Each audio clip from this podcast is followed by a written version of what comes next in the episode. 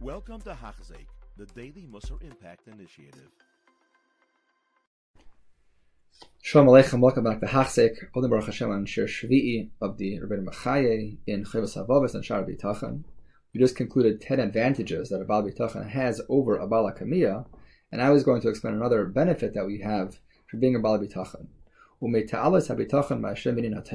uh, the advantages even in Torah when one is a Baal Bitachon. Ki Bateach B'Hashem, if you believe in a Kadosh Baruch Hu. And Mubal Mammon, if he has financial capabilities, Yimal Haitzi Chayves Chayves B'nei Adam, V'Ruach Nediva. He will constantly use his money for the right reasons. He'll support his own mitzvahs. He'll support others in learning and in tzedakah.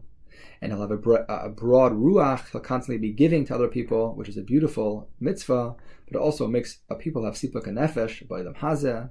Even if he doesn't have money, doesn't make a difference. We'll see that not having money is actually also a bracha.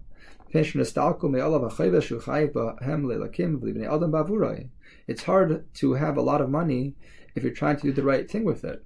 And it requires a lot of effort and exertion. So you realize if you don't have money, that's also a positive thing. So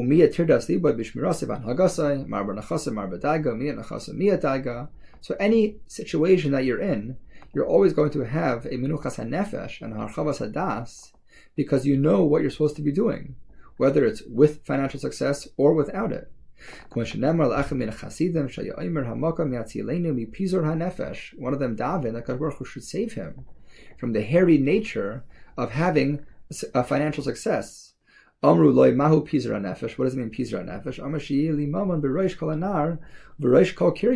You have real estate investments, you have you have buildings and, and homes all over the country, all over the world. It requires a lot of effort, a lot of mental exertion, even if you have people doing it for you. It's constantly riding on you. But someone who doesn't have that, so you could have a much more calm lifestyle.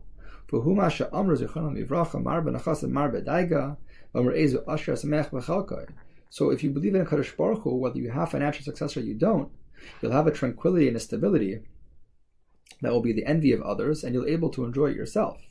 And now he goes to this further, which is such a critical point that we see this in the world so many times over.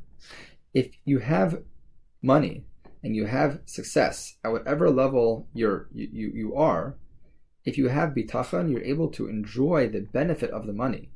But if you're lacking bitachon and lacking really other midas as well, so your whole money doesn't give you what it's supposed to what it's supposed to convey to a person, which is happiness and contentness. He'll have parnasa in the broad sense of the word, meaning the money will support him. Having zeros in your bank account doesn't give anybody any benefit unless they're able to realize the parnasa, the sustenance of what money is supposed to provide in the organic, holistic sense. And if they don't have that, so they could have $10 billion, but they're, they're, they're worse off than the homeless person who has nothing.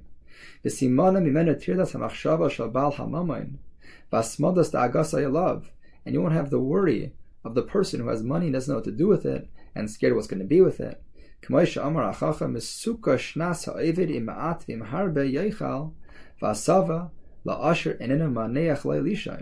So he's he's he's he's creating a distinction between somebody who has what he needs and he's comfortable in it, versus an ashir who has so much and he's still worrying over it. And this is something that people, Rahman al and we're all somewhat deficient in this. We, when we have success in certain aspects, we, we, we think that the success itself financially will give us the happiness but it's really a, a, the wrong equation and the wrong order.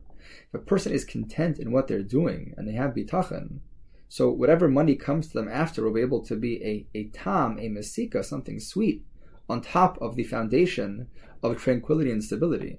But if they're missing that foundation, and they're missing that enjoyment, they're missing that bal bitachon, that emuna, that shlemos, so the money that comes in is just adding more confusion and more worry and more daiga to their situation. So it's kedai for a person always to ensure that he has the appropriate bitachon, the appropriate emuna. That way, whatever his financial course leads him, whether it's with financial success or without, but it will always build on that foundation of menuchas nefesh.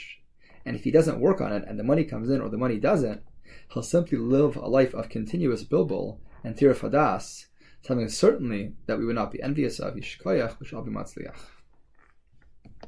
You have been listening to a shear by Hachzeik. If you have been impacted, please share with others. For the daily shear, please visit Hachzeik.com or call 516 600 8080.